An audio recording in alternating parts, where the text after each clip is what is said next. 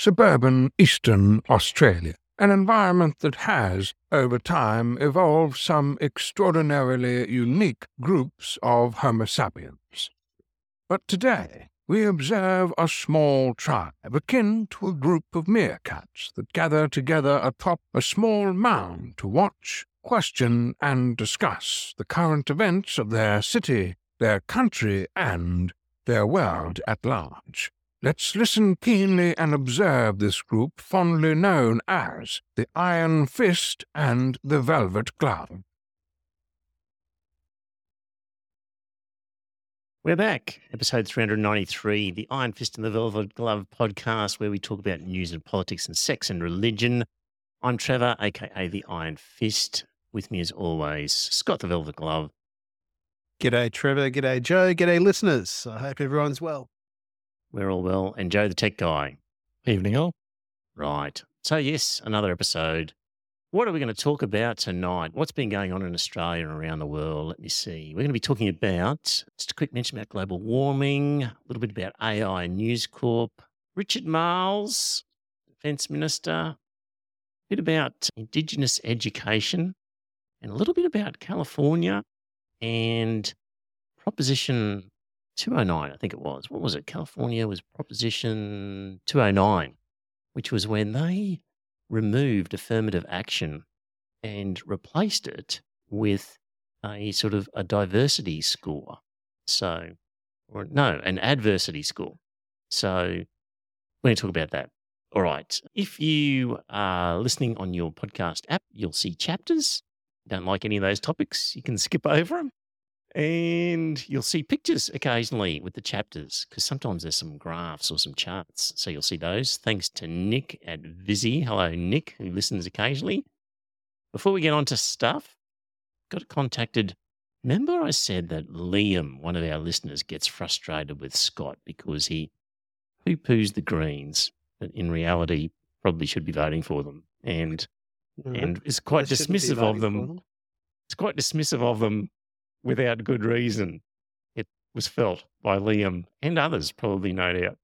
So I suggested Liam should have a debate with you, and he, he got in contact and said, Yeah, that's a good idea. So, Scott, he's emailed you with some topics and thoughts, and hopefully next week he'll come on and you'll have to justify this obstinate position you have for no good reason against the Greens. I've got some very good reasons we'll see how good they are. That'll, that'll be yeah, fun. exactly. And you know, it's it's like in his email and all that sort of stuff. I don't disagree with a hell of a lot he's written there, but yes. there's just one overriding reason why I can't trust them. So anyway, I'll leave that till next week. Oh, oh okay. What, what's the what, what's the one overriding reason? Just remind us. You don't have to give a mm, secret. It's all open. Okay, all right. We want to have a full and frank discussion here. All what's right. The one, well, what's the one overriding reason? They are the party of protest. And, you know, you have to, only have to look at the way their two elder statesmen, Bob Brown and what's her name, that woman that took over after he left, Christine Milne. Right. You know, the way the two of them hold up protesters like they are some sort of sacrosanct person that can't be ever criticized or anything else. And, you know, I tend to agree with them over their opposition to the state governments that are trying to crack down on protesters. But surely protest is something that's only temporary. And while I agreed with a lot of the climate change protests that were actually going on, you know, the sort of infantile manner in which they blocked traffic and did that type of thing, I honestly believe that that sort of protest, it's just designed to piss people off. It really sticks in people's throat and it doesn't do anything.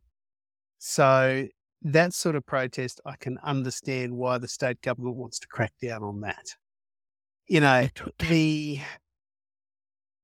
Adani coal mine disaster was an absolute fucking joke. And that was Bob Brown that was actually pushing that. Mm. You know, now that was an absolute disaster for the Labor Party because the Greens were asked not to do it, they went and gave the middle finger back to them and said, "No, we're going to do it anyway." So they drove their electric vehicles up through up through central Queensland, and so their main reason is you feel they have an infantile style of protesting, which is yeah, absolutely they do. And, is that know, it in a nutshell? That's it in a nutshell. And part of it is already starting to creep into Parliament. Max Chandler, whatever his name is, you know, it's What did he do infantile in Parliament? well, okay. It's just the whole process that they're saying that we've got to, you know, that they, they're blocking, they're blocking Labor's policy on housing, Mm. blocking it because the, the Labor Party will not let them have a rent freeze and that type of thing. They're refusing to listen to anything. They're just demanding rent freezes. Blocking it once got them an extra $2 billion. I'm not put them an extra $2 billion, but that's nothing. You know, it's one of those things. Yeah, okay, they blocked it once, but now it's blocked and they're, they're now going to block it again. And what's the point? You know, all it's done is given the is given the government a double dissolution trigger, which they probably won't pull because they've bet everything on the voice referendum. So I don't think that they'd be stupid enough to go in for I don't think they'd be stupid enough to also go in for a double dissolution while that was on on the table because they're probably going to lose that. So I don't think they're going to actually do that. But would it really matter if they did actually take them apart on housing policy? No, I don't think it would. All right. If that's the that's your main complaint against the Greens is the the style of infantile, counterproductive absolutely. protest. Mhm. Okay. Well, that'll give Liam something to work with. Yeah. No, no, you're, the- you're, you're setting me up for failure, which is fine. No, I'm just saying he's got giving him something to work with. It's now he knows your position more clearly. He can try and convince you, persuade you. Well, he can Well- try, but he's going to fail because I'm not interested. Oh, Was it was it with you the other day? I can't remember where this happened. Where I I had to admit that I don't think I've ever changed anybody's mind on anything. Was that were we doing that live on this podcast? Or was that in private at a pizza function? I can't remember, but Well, that was probably at the pub when we were there on Saturday, wasn't it? Yeah, just like I really can't remember changing somebody's mind. So, Liam, in all the years I've been doing this podcast and all the arguments I've made and the 50,000 downloads or whatever it is, I really don't know that I've changed anybody's mind on anything if they were uh, had a firm opinion. If they're a bit 50 50 and were ready to be swayed, okay, I might have tipped somebody one way or another, but I don't know that I've actually turned somebody around in So, a significant way. Trevor, what's your best evidence for that? Because nobody's ever told me. Nobody's ever said, "Hey, Trevor, you changed my mind. Maybe they, surely they would if they had. Here's your chance in the chat room. Have I changed? Have I ever changed your mind on anything? Well, with all of my ranting. He agrees with he agrees with the Velvet Glove on that one. Yeah. It's fine. So- Is there? G'day, Shay. How are you? Yeah, Shay's there as well. Shay, Shay felt that a lot of my arguments, while logically correct, fail to take into account the Yeah, passion sure, and the emotion of people. Mm. And Because you're soulless. You're, Well, I you're was a thinking- robot. I was thinking of it, Shay. Just just call me Mr. Spock. Is that what, Right. is that is that the argument, Shay? That it's a it's a Mr. Spock? I don't think Mr. Spock would actually be opposed to Ukraine actually fighting back. You know. Oh, well, that's another one we can argue about. Dan, Dan in the chat room says, "Have you ever turned anyone?" Well, that's a very leading question. Yeah, not that, not in that way, Don. Not in that way. Yeah. So, look, that's enough chit chat. Fair It's enough. quite confronting, Shay. You know, I'm, I'm going to deal with that that accusation over time. You, you've cut me deep with that one. Wait, h- h- hang on, you're saying you feel that? yeah, I do. I do Ah. feel it, and Mr. Spock wouldn't feel it. Right. So there you go. Yeah. No, Mr. Spock is actually half human, half Vulcan. So he still has some part of him that is human. Yes, he understands human emotion. He just suppresses them. He, he understands and just works with it. Well, well, of course you're going to charge off over that hill madly without even thinking about it. Off you go. I, I I know you're going to do that. Maybe I, maybe he'll occasionally apply one of those Vulcan grips to sort of knock Kirk out to stop him from hurting himself. But otherwise, he, he's sort of fully aware of human nature and just takes it into account. Anyway. Yeah. Sing out, anybody out there, if I've changed your mind on anything of significance. Anyway. You have Hmm. changed my mind over China, but I'm still disagreeing with you over Taiwan because the Republic of China is an independent country and should be left alone. Okay, let's talk about. Oh, I had these in the wrong order, but let's talk quickly about what's been in the news lately. And I reckon global warming. Yeah. In it the news really lately? Was No. Doesn't No? exist. No, no, it doesn't exist. So there's a chart showing the temperature in a red line for 2023, which is way past what the last, and, and all those grey lines are basically temperatures since the 1940s every year. And the coloured lines are recent years. The red one is the current 2023. Clearly, we are a couple of degrees higher than we were 80 years ago. And, or, yeah, about 80 years ago. And, you know, stories coming out of Europe with incredibly hot summer and climate events happening. It's all just going to get worse. And I can't see anything being done of any significance to change it. And, you know, at 59 years of age, I turn later this month. Give me another 20 on this planet. I'll probably not see the worst of it, I'd say. But it's the younger people who are going to be paying the price. And it's going to get ugly. And I, I'm curious as to how they calculate the global temperature. I think they've got a, a statistical bias of weather stations in the northern hemisphere, because Mhm. of course in the southern hemisphere it's winter, and Um, therefore you'd think that the warmer day would be assuming the same number of stations north and south of the, the equator. That you'd get kind of a, a, permanent balance. wouldn't it just be an average of all of the surface temperatures over the globe? Yeah, what I'm on saying average, is they're two, two degrees higher. Oh no, no. But if you look at it, it's, it's 17 degrees. Oh, I see what you're saying. Of the, well, uh, global surface air temperature. I guess on the oceans. I, I'm just thinking that Mm. yeah, maybe we've got half a million stations north of the equator and Hmm. uh, a quarter of a million south of the equator, just because there's Yeah. less landmass. Hmm. I don't know, Joe. I, I would have expected the average to be lower, is what I'm saying. Oh, I see. Lower than 17 degrees. Yeah. Hmm. Yeah. I don't know. I assume the statistic, the Guardian put it up. Because yeah, if you look, first of January, average temperature 13 degrees. 31st of December, 13 degrees. Middle of June or middle of July, 17 degrees. Hmm. So it's obviously fo- following a northern hemisphere heat cycle. Hmm. Good point. Yeah, just curious. Hmm. Well, that's, yeah, that's clearly, it's clearly something that they've taken from the Northern Hemisphere, isn't it? Yeah. Hmm. But it does say global. Mhm. Good point, Joe. We'll look into that statistic. Hmm. See what the story is. Okay. Well, it'd be interesting to see what the, what the data was from the Southern Hemisphere, wouldn't it? You'd assume that it'd be higher in December and January, but lower in July. We'll see what the explanation is for that one. But Mhm. yeah, May, yeah. Point, Joe. You're right. North and south equals Oh. out. Should be. Yeah. Hello. Somebody sent us some uh, Spam, spam, and he's really going for it. glorious Yeah. spam, spam, Yeah. spam. All right. On to the first topic. Well, that was global warming. AI is in the news a lot. Scott, are you using any AI in your day to day work? No, I'm not. Hmm. Joe, are you?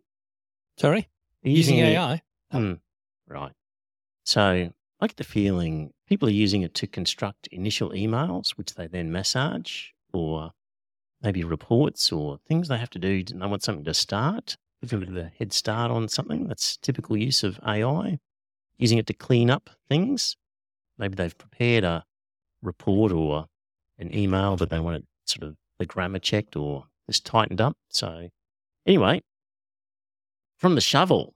They've they've done some investigative work, and News Corp Australia revealed this week they're using artificial intelligence to generate 3,000 articles a week. That's actually true. So they admitted that they're doing that. And they're saying that it's sort of overseen by real people, but a lot of stuff is generated 3,000 articles a week for News Corp generated by AI. And uh, the shovel claims they were leaked a chat GPT screenshot showing the prompts used to write one of the articles. This is the real skill, I think, Joe, with AI and chat GPT is the prompts that you ask for, the little recipe that you use to get what you want. Mhm. And uh, this is apparently what people are using in News Corp. For example, write an article about how wokeness is causing inflation in Australia. Must include the words African gangs, cancel culture, Anzac spirit. Young people just don't want to work anymore, and it's not racist because Muslim is not a race. The article must also link rising inflation to the increase in the number of gender neutral toilets, demonize a prominent Australian woman for speaking her mind without asking permission, include three entire paragraphs on the ABC, use the word elitist unironically when referring to people who criticise mining and media billionaires, and include a wildly inaccurate pie chart. I think they also left out, must somehow criticise Greta Thunberg along the way. So I think that that's actually how they probably are producing them in there. Hmm. Scott, Sinead O'Connor, were you a fan? She passed away. Well, I knew she died and all that sort of stuff. I couldn't work out how she died. No. Because she apparently became a Muslim and all that sort of stuff later in life. Hmm. So She I was not a well that. uh, Sorry? Said she was not a well woman. Yeah, I know. And I knew she had been institutionalized and all that sort of stuff throughout her life. So I thought to myself, maybe she might have topped herself with drugs or something like that. But they, the family has, has not given a cause of deaths. It's purely just speculation as to how she Mm. actually died. Seems to be when that's not revealed that the assumption is it's something like that. Yeah. hmm. So on the plus side, in 1992, she ripped up a picture of John Paul, or Pope John Paul II, on US television in protest against the paedophile church officials. A week later, she was booed off the stage at Madison Square Garden during an all-star tribute to Bob Dylan. The crowd didn't like her ripping up a picture of the Pope. So, Uh, well, of her that was before Spotlight. yeah. You've seen the movie. Yes. Probably at the time, people thought, what are you talking about? It couldn't possibly Yeah. be pedophilia in Catholic Church. What a terrible thing to suggest. Mm. You know what? If a pop star did it today, probably still protest and get booed off the stage. Why accept the truth? Don't know, actually. Mm. I think there'd be very different sort of behavior now because we, you know, everyone's accepted it that it is a fact of life that the priesthood is fit, full of kitty fiddlers. So as a result, I, I think to myself that they they don't have any any leg to stand on, really. Yeah, but in America, Trump is still leading the polls. Yeah, but, And with all th- that's th- going on, okay, so it doesn't matter that, yes, the, the Catholic Church is guilty of pedophilia. There would still be people who be going, well, we're still going to vote for him. You can't do that. You can't abuse our our religion. Even That's that's the to do with the primaries, isn't it? This is where he's got the Gallup leading, isn't it? well, he's leading the Republican Yeah. primaries. But if there was a vote today like, on the current polls, he would win. Really? Yes. Okay. Well, that's a concern. Yeah. So who knows what would happen if, if a pop star abused the Catholic Church in that country? Anything's possible in that country. But on the sort of on the minus side, in 2018, she converted to Islam, calling it the natural conclusion of any intelligent theologian's journey. God knows how. Mm. You know, we troubled never, side. saw her, we never saw her wearing a hijab or anything like that, did we? No, there are photos of her wearing a hijab. Oh, Yeah. there are other. Okay. And And, she is- changed her name as well. Mm. And this is kind of the point that somebody made is that in Western media, the photos that have come out of her are all all ignore that aspect of her life. Mhm. And perhaps a sign of just uh, Western bias, if you like. Fair point. Closer to home, Australia USA relations. So it was announced that USA spies are now going to be embedded in our defence force to help us.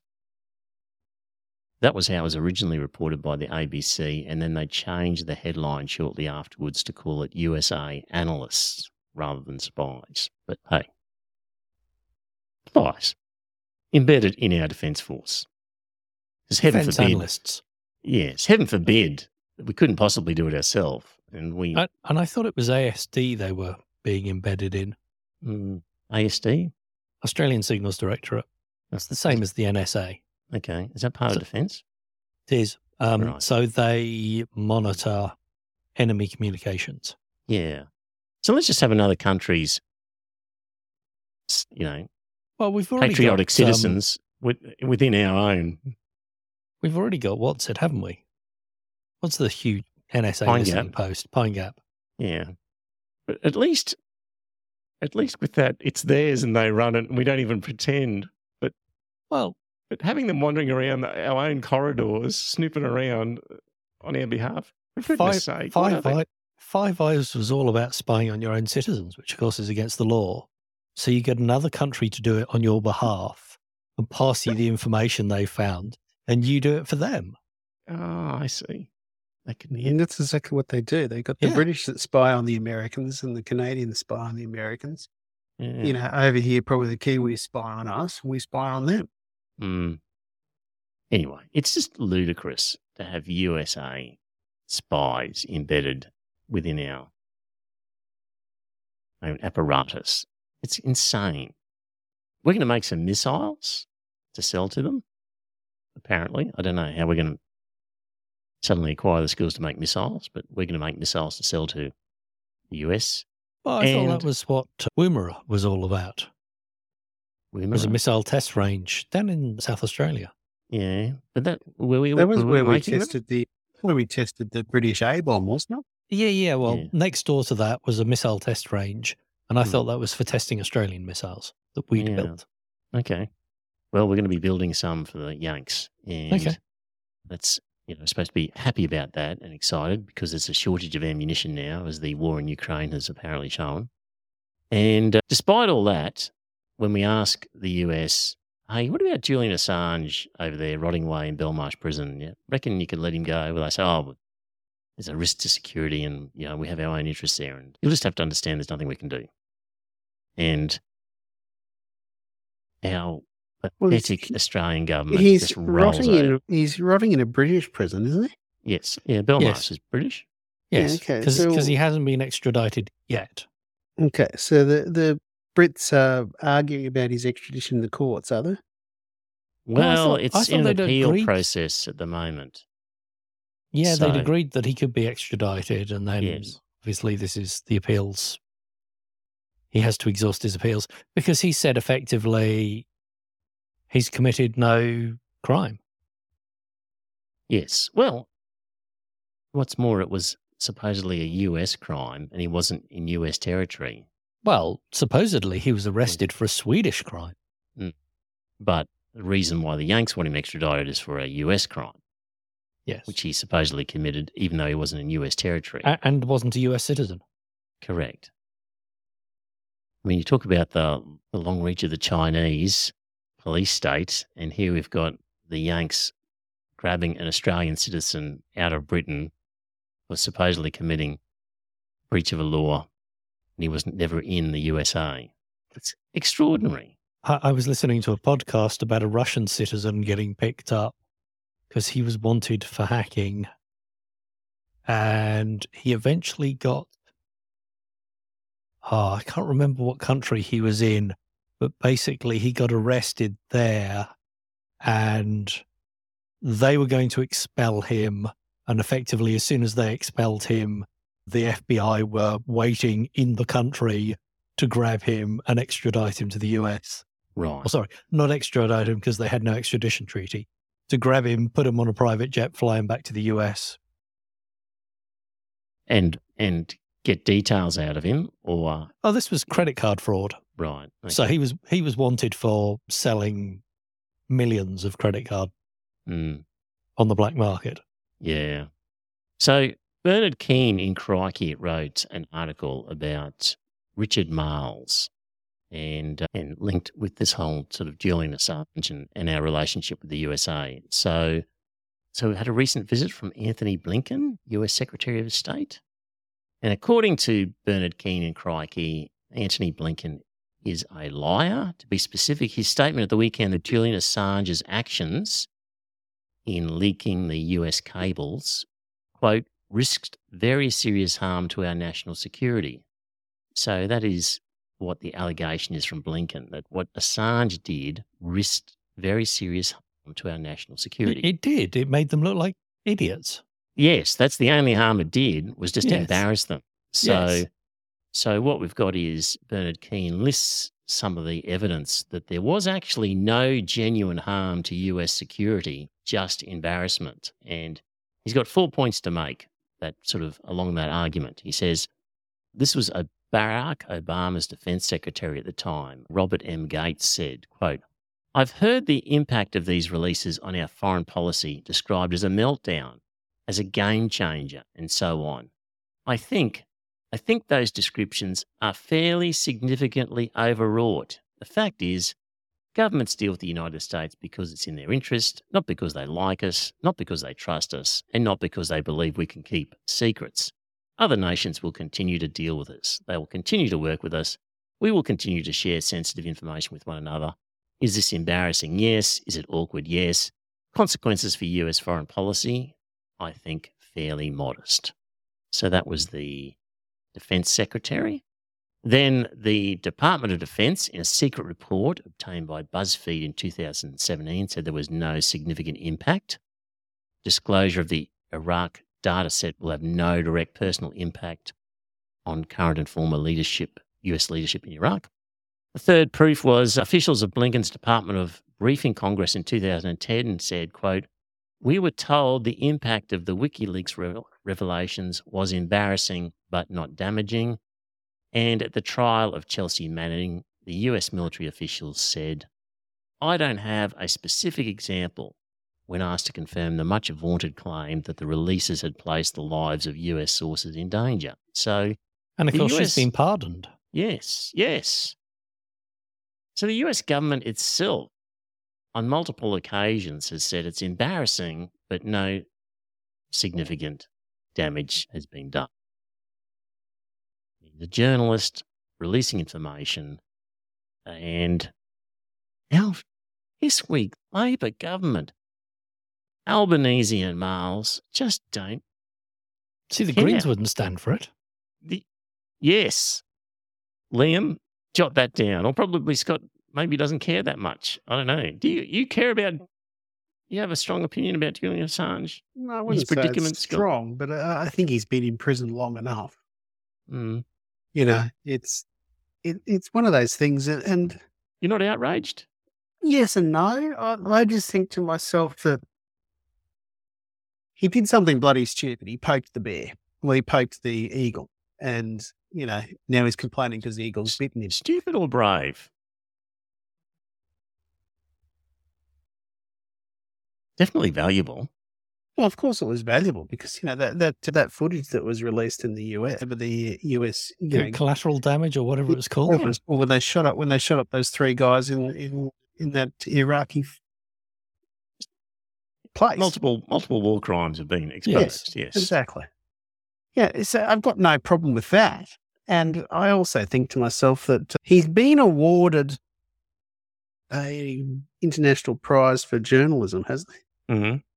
Various Yeah, ones. So that means that the Yanks can't prosecute him because he's a journalist. Well, young can do whatever they like, don't they? Yeah, I know that. I know that's what they try to do. I'm just, I'm just, I'm just interested. Joe, are you outraged? You're not so outraged. You're Oh, I am. just I, appalled by it. I I am appalled by it. And Right. uh, come on, even Barnyard Joke is appalled by it. Barnyard joke. Barnaby Yes. Joyce. Oh, Barnaby Joyce, right? Yeah. So, It's one, okay. of, one of the most outspoken politicians. Mm. Yeah. Apparently, one of the WikiLeaks early on was about Richard Marles. So the US diplomats had meetings with him, and there was a cable that was released by uh, WikiLeaks from 2009 that revealed that, in the opinion of the US, He was a um, non-entity. Yes, and that he was overwhelmed and was an underinformed parliamentary secretary. And at the time, Marles said he wanted Australia to depend less on commodity exports. When asked what other areas he'd like to see exports grow, he couldn't think of any. He said he had to keep reading the material. So, according to Bernard Keane, Marles has hated WikiLeaks ever since because it exposed this terrible opinion that the US had of Richard Marles. So It's not their fault. might be something to that. Yeah. What else was the other thing in that? Just still on Richard Marles. In that in that release from WikiLeaks, sorry I've got too much time on my hands because I saw the link in Bernard Keane's article and I thought, huh, have a quick look. Look. So I was looking at the uh, at the leaked report, and one of the interesting things in there was, well, I found this interesting, was that in talking with the consul general, Richard Marles, said that he has a very close relationship with Joe de Bruyn, the shop distributive and allied employees association national secretary, i.e., the shoppies, who we all know are this crazy religious union that has been the, a major problem for everybody because they've been very socially conservative and, uh, and Yeah, but they're communists. Come on, they, they're, they're unions. well, a very Christian conservative union, shoppies, who, by the way, don't represent their members very well at all and are powerful because they have so many members. Like there's lots of people working for Coles and Woolies, but they actually get really poor results for them. If I'm sure the Red Union will stand up for them. The, the bread union. I tell No, you no, what, the if- Red Unions. You the know red about the Red? unions- Yeah. no? Oh, so nurses and teachers in particular. This is a former member of the LNP who set up these private unions that aren't registered as unions. There's some weird loophole, I don't know. And they're taking membership fees that are half what the existing unions are. And they go on about how they're wonderful. But people have said they're more likely to bend over to employers. It was it was mostly the anti-vaxxers. Okay, It was so, it was very much freedom of a choice about vaccines. so they set up unions which won't actually collectively bargain, but will, because of discounted union dues, will take people away from a real union that will act for them. That's what the allegations have been. Yeah, have, Mm, have a look at bread unions. It's quite interesting. okay. Anyway, the shoppies, notoriously poor performers for their people they're supposed to represent. If Shay was in charge, I'm sure they'd get a much better deal. Anyway, so yeah, Richard Marles doing nothing for Julian Assange, possibly angry because WikiLeaks exposed that the Americans had a low opinion of him, and just add to your little kit bag of knowledge about Richard Marles that he's in sweep with the Shoppies Union, and that's not a good sign, I don't think. So, the more I learn about the current Labor mob, the less hope I have. Yeah. John's in the chat room. He's a Labor man. He says the shop union is not a union as far as I'm concerned. And Alison says, I'm outraged at the treatment of Julian. Good on you, Alison. And Shay says, can't prosecute, can persecute. And and Alison says, I highly recommend Nils Melzer's book, The Trial of Julian Assange. Nils was the United Nations Special Rapporteur on Torture. And there we go. That's the main ones. See? And Robin's there. D. And Watley. There's a host of the usual suspects are there. Probably Alison's mum, Bev's listening as well. All right. Almost. certainly. Um, yes, almost certainly.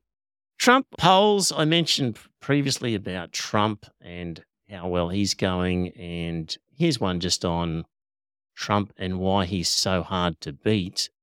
And essentially, there is amongst Republicans 37% MAGA base that just cannot be shifted. There's a 37 persuadable component, of which 17% lean Trump, 12% lean others, 17% favour DeSantis. And out of these sort of Republican people, there's really only 25% that are just not open to Trump. So 37% base, 37% persuadable, and only 25% never Trumpers. That's a, that's a really worryingly low figure. The scary thing is the allegations that if Trump gets in for a second term, he has. People have been saying, and they're going, because they've said it, they're going to claim that's a mandate if he gets elected, that he intends to use executive orders to dismantle all of the safeguards that are in place to stop the president assuming power. Yes. You know, it's, it's one arm of the three arms of government, and he intends to supersede all the other the arms and make it effectively a dictatorship. yes. And fairly important people in this camp have been openly admitting that this is their plan. Wouldn't doubt it. The guy is such a loose cannon with nothing to lose, everything to gain. Of course, he's just, what's him? Of course, he will. I, I think, were he to have an accident, it would be in the benefit of most of the world, not Don't just the driving. US. Don't go driving past any grassy knolls. Is that what you're saying? exactly. Mm. I, I. I, I actually wonder if there really is a deep state how he hasn't had an accident. Mm. Alison was at the grassy knoll. She's been there. I seem to recall. I've been there too. Have you? Yeah. Mm. Right. Indigenous education. I spoke last week about culture. And I've got this article that I was going to do last week and we sort of ran out of time. So just going to read this one and it's a fair bit to it, but see what you think. Did you guys get a chance to read this one or not? Yeah. I All read right. it whenever you first sent it through. Okay. Did you find it concerning at all, Joe? I, I think I'll let you read it first, but yes. Okay, all right. First Nations educators are clear. They want their own system of education. That's the main message to come out of a landmark report released today by more than 50 First Nations educators at Uchera Apanpa, an annual black only education conference just east of Alice Springs. The MK Turner Report offers guiding principles, structures, and recommendations on what makes a First Nations system of education and what is required to roll it out nationwide. Here's what it looks like in practice. Understanding the difference in a standard school day. A typical school day for a child in the Western education system might be a car drop off, roll call, class one, recess, class two, and three, lunch, class four, pick up, home. Give or take a bit of sport and music. It's heavy on numbers, big on literacy, and all done in English. First Nations model looks very different. Every day begins with first language. In one community, the school day might start with a bus pickup for both children and parents. Kids are greeted in the language of their country and they travel to school with family and community. They don't have to travel 50 kilometres to go to a brick building that's not welcoming. They get to go to a hub or a space that they know.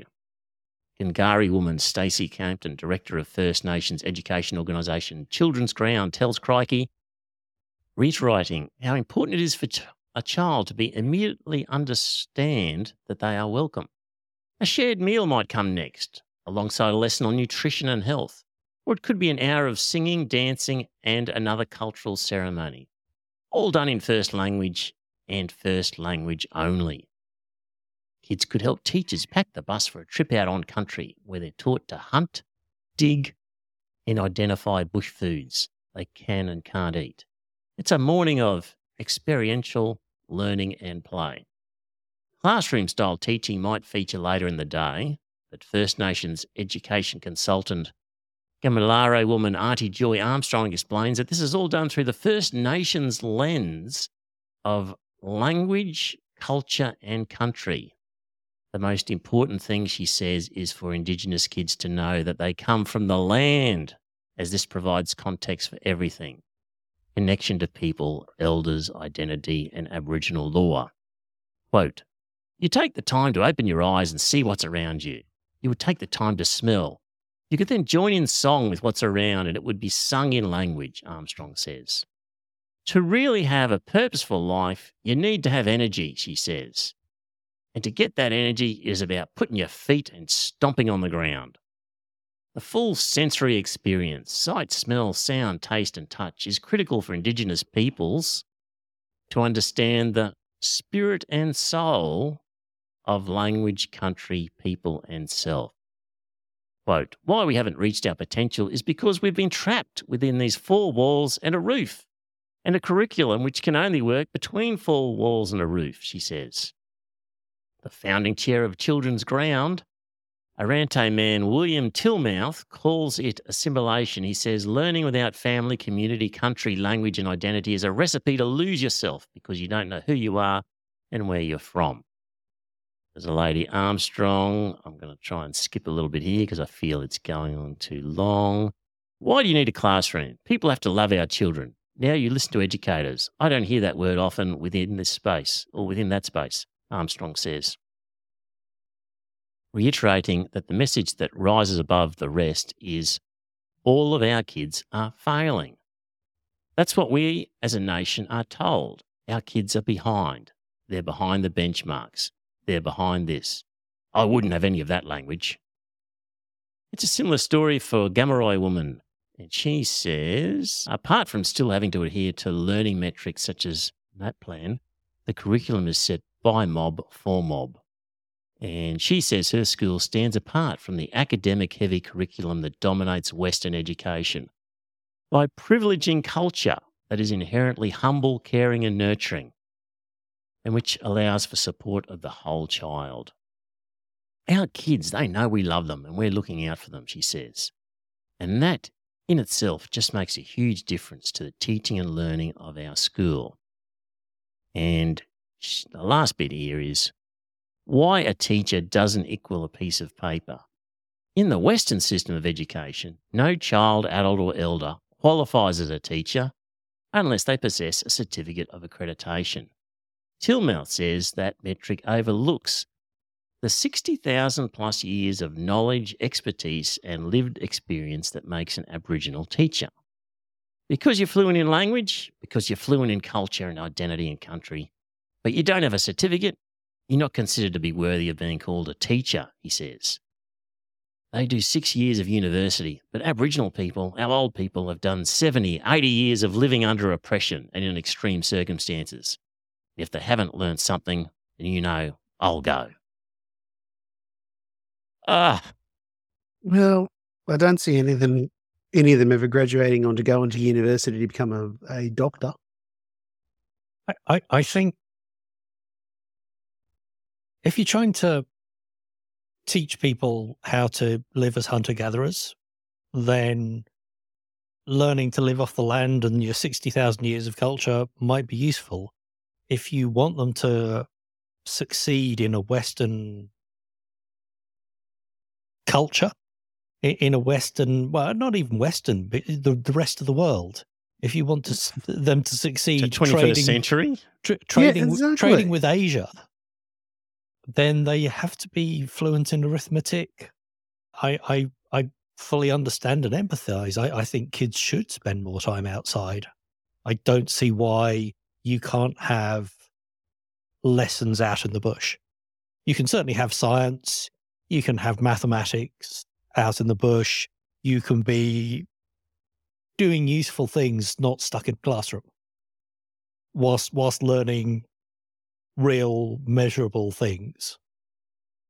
But yeah. Yeah, but I honestly believe that, you know, the, the, whole criticism of NAPLAN and all that sort of stuff. Now, you know, it's been years since I've been in a classroom, obviously, but I don't even fully understand what NAPLAN is, but I gather it's some type of test that kids are required to do. Okay, that's fine. But, you know, if you're going to have an Indigenous school set up exactly the way they're talking about, then those kids are just going to keep failing NAPLAN.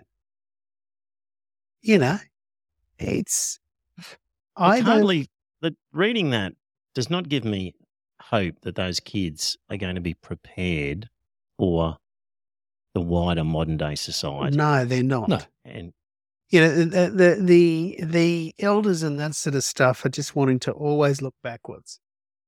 And this is why one of the things that I really am very critical of the voice campaigning is that, you know, they, they talk about getting voice, then after that going on to truth and reconciliation, which honestly doesn't worry me. But there's got to be truth from both sides. And that is that they are going to have to accept that their society wasn't all peaceful. You know, that it wasn't all it wasn't all light and love.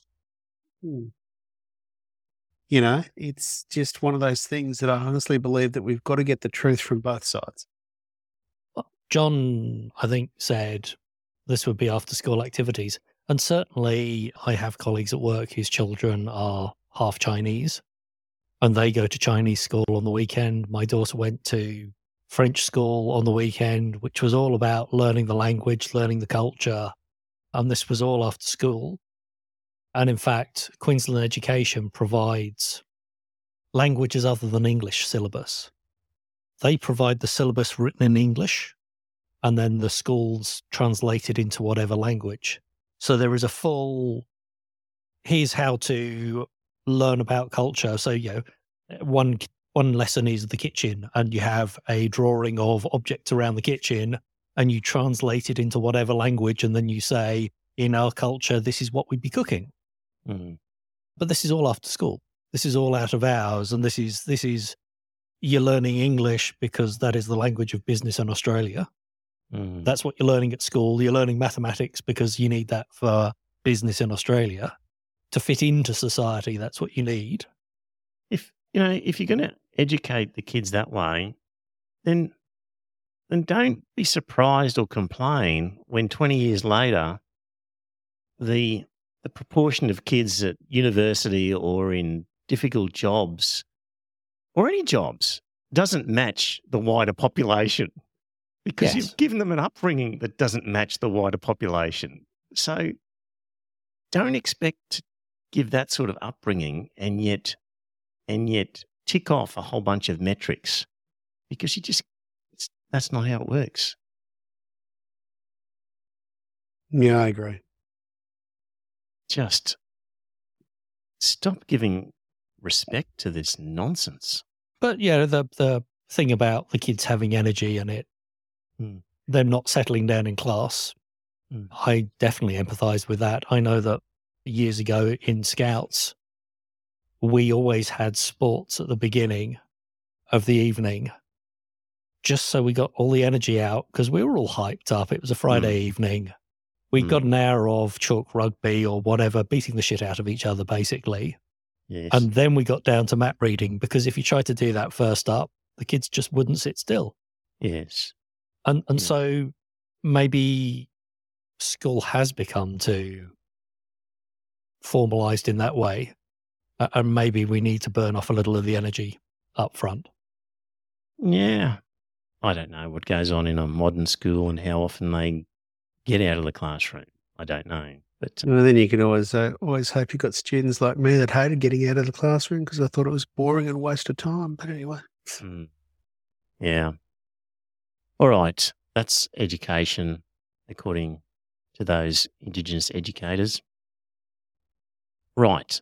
Came across, I was listening to a podcast called Pivot, which was kind of interesting. And it referred me on to this in California. So in 1996, dear listener, Californian voters approved Proposition 209 which was a ban on affirmative action at public universities. So, up until that point, there had been some affirmative action where, based on race, people would be getting positions or other things in preference. And typically, of course, if you're from a minority race, you would get a position that instead of a white person. So, Proposition 209 amended the state constitution in California to prohibit state government institutions from considering race, sex, or ethnicity, specifically in the areas of public employment, public contracting, and public education. So, kind of anti the voice in a way, because the voice is attached to this idea of a special group to parliament, a group of public servants, which is a form of public employment, which will be race based, a kind of affirmative action. Yes, seems to look like it to me. And in California, so people are saying, well, f- for starters, won't it be terrible if Australia votes no? We'll just be the uh, Laughing stock. laughing stock or the pariah, pariahs, Pariah, whatever yeah. of the community. Yeah, but it's happened around the world, including California, where they basically had affirmative action and got rid of it. But they also voted Proposition 8, was it? Which Banning gay marriage. That was the big one. Uh, right? California is not as left leaning as we necessarily think. No, probably not. But just keep going on with this. With this, what happened in California? So when they put that to the public in 2009 to get rid of affirmative action based on race, it was passed by the public 55 to 45. And then in 2019, so a bit over 20 years later, there was a Proposition 16 was introduced, which was to get rid of Proposition 209 and return back to allowing affirmative action. They put it to the people and they said, no, we want to keep it the way that it has been. So Proposition 209 survived and it is still today in California prohibited for state governments to consider race, sex, or ethnicity in public employment, public contracting, and public education. So, uh, what did that do to the ethnic makeup of first year enrolment at the University of California? Let me just find the little chart here. I'll bring it up on the screen. Hopefully, that will show up. But it was 96 that the Proposition 209 was passed.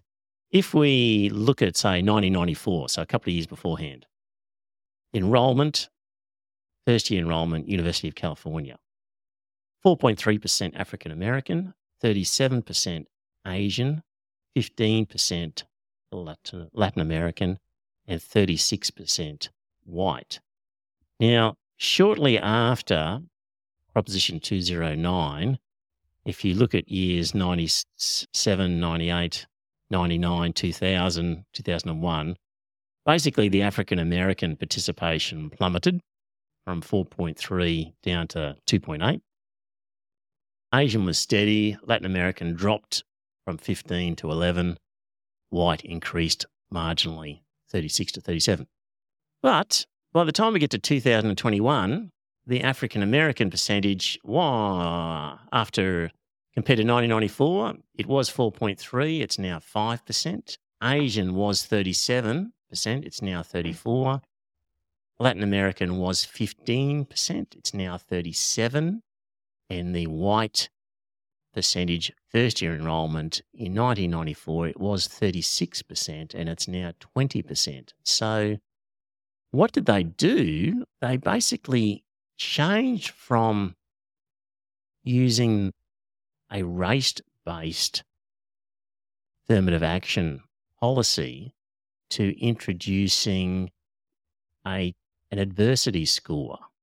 So rather than looking at the color of somebody's skin, they looked at a mm. range of factors which which basically added up the difficulties somebody had to face that weren't race related or what weren't directly related to wasn't exactly the color of the skin. So so for example at the medical school so this is the university of california davis they created the socioeconomic disadvantage scale or the sed and basically ranked applicants from 0 to 99 taking into account their life circumstances, such as family income, parental education. Admissions decisions were based on that score combined with the usual test scores. And obviously, if you had two people who were otherwise equal, but one had overcome adversity to get there, then they'd get in in preference to the other one. So, according to this report from the New York Times, the disadvantage scale helped turn the UC Davis, or the University of California campus, Davis Medical School, one of the most diverse medical schools in the country. And so, lots, you would have heard, dear listener, that the Supreme Court ruled against affirmative action programs in the United States. So, a number of places are now looking around at what else has been done. They're looking at California and they're saying, hmm, tell us more about this adversity score and how that works. So let me see. The US University, sorry, UC, University of California Davis scale has drawn attention because of its ability to bring in diverse students using what the school says are race neutral socio-economic models. And in its most recent entering class of 133 students, 14% were black, 30% were Hispanic, whereas nationally, 10% of medical school students were black and 12% were Hispanic. So batting above average there on those things. And factors include that they use family income, whether applicants come from a underserved area, whether they help support their nuclear families, and whether their parents went to college. Let me see. Uh, mm. Oh, if you're the children of a doctor, you earned an adversity score of zero. And of course, a number of doctors complained because their children couldn't get into a Californian medical school and had to go to a different state. Ah. Because uh, So they were while they performed the really well are- on tests, So yeah. don't, don't forget, Mm. UC is a public school, mm, public university. The private universities, however, uh, they were saying something like 30% of Yale and Harvard students are legacies yes, who get in solely on the fact that their parents went there. yes. But I think in that decision, I think didn't that affect legacy enrollments as well? No, it Wasn't didn't. It didn't. No. I thought it So, so realistically, you have to get away from legacy Mm. if you want to do this sort of thing. Yeah. So, anyway, there's some food for thought of a system where instead of looking at the color of your skin, they are looking at family income, whether your parents went to college, community involvement, other stuff as an indicator of your adversity. And I I'm guessing they're thinking if your parents are doctors or one of your parents is a doctor, they can afford to send you to a private school, yes. to a private university, as opposed to the public university. Yes. Yeah. So what does it say? It, it just said here that it's not easy to persuade medical schools to upend admission standards, particularly anything that undermines the value of test scores and grades. Dr. Henderson said he had received pushback from his own colleagues. Doctors say their kids got into medical school elsewhere and they didn't get in here. As the children of doctors, he said those applicants earned an SED score of zero. So I guess they couldn't, couldn't earn an income score. They couldn't earn a score because they were the first in their family to college. They probably didn't earn a score because of a poor public education. Yeah, so there we go. Interesting. Surely they they can get in, but they have to be exceptionally academically. Yes, indeed. Hmm. The other complaint about affirmative action Hmm. was that the people who got in were not necessarily they could have excelled in a lesser school. So if if you're certainly your top tier universities, if you're taking in people based on the color of their skin, not on their ability, Hmm. then you are taking in people who may not be able to cope with the pressure and the expectations of a Mm. top level school. Mm. And I wonder how they necessarily, if you're if you're dealing with people from disadvantaged backgrounds, they're going to have the same sort of thing. Yes, quite I have possibly. heard that before. Mm. Coleman Hughes wrote an article once about how putting kids who had academically underperformed into advanced classes, they would invariably be at the bottom of the class Mhm. because they had got there through race scores or whatever, and uh, and that was tough on them. They might have had much happier and better experiences if they'd been with a cohort of peers who were more of their standard. Like if you're in a math class and everyone else is a real genius at math, like it'd be really depressing, wouldn't it? Like you just think you're hopeless. And what would also happen would be a sort of basically it, it engineered a situation where normally in the class the poorest performers were ethnic kids, you know, Spanish, Latino, and black kids. And it created a a sense amongst the white kids that the blacks and Latinos are stupid because they're always in the bottom of the class. But that was because it was a cohort that had been kind of promoted into a class that they really shouldn't have been in in the first place. So almost created a racial stereotype. Yeah, I mean, those. so there is definitely a correlation between socioeconomic background and performance. Mm, Uh, and there, uh, there's there's nothing to do with race that is inherent in this. It is purely, yeah. When your when your parents are out working all hours and you're not supervised at home to do your homework, you're more likely to goof off than if your parents are at home. You know, if you've got one parent at work and one parent at home being the homemaker, mm, they're going to make bloody sure you sit down and do your homework, or they're more Mm. likely to. mm. And Meanwhile, so- sorry. Well, it was just Mm. how how do you deal with that at university level? It's too late by then. These kids have been disadvantaged from the get go, and unless you give them the resources to catch up, you know, do, Mm. do you run do you run a remedial class? Do you run an additional year for those people from so disadvantaged backgrounds mm. to bring them up to the same educational standard as their their peers, their cohort? Mm.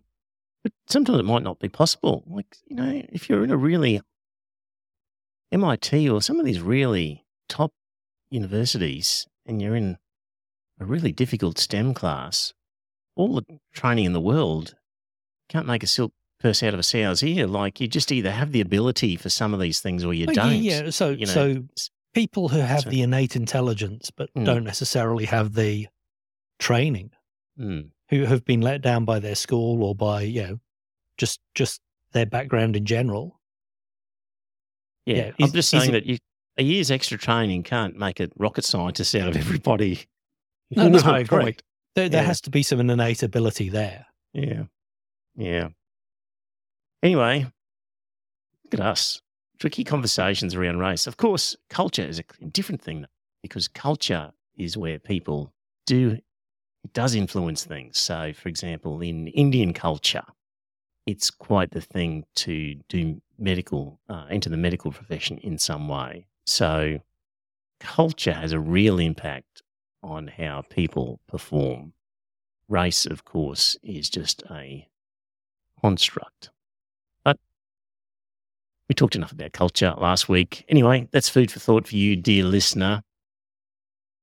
Hope you enjoyed us treading on dangerous territory yet again. Next week, Scott is going to tangle with Liam. That'll be fun. I'm really looking forward to that. As long as you're going to be a fair moderator. Of course. In my Mr. Spock fashion, I will be scrupulously fair. I won't be swayed by emotion. That's good. Yeah, it'll be good. Ah, all right. Until next time. Thanks in the chat room. You've been good. Talk to you next time. Bye for now. It is a good night from me. And it's a good night from him Good night.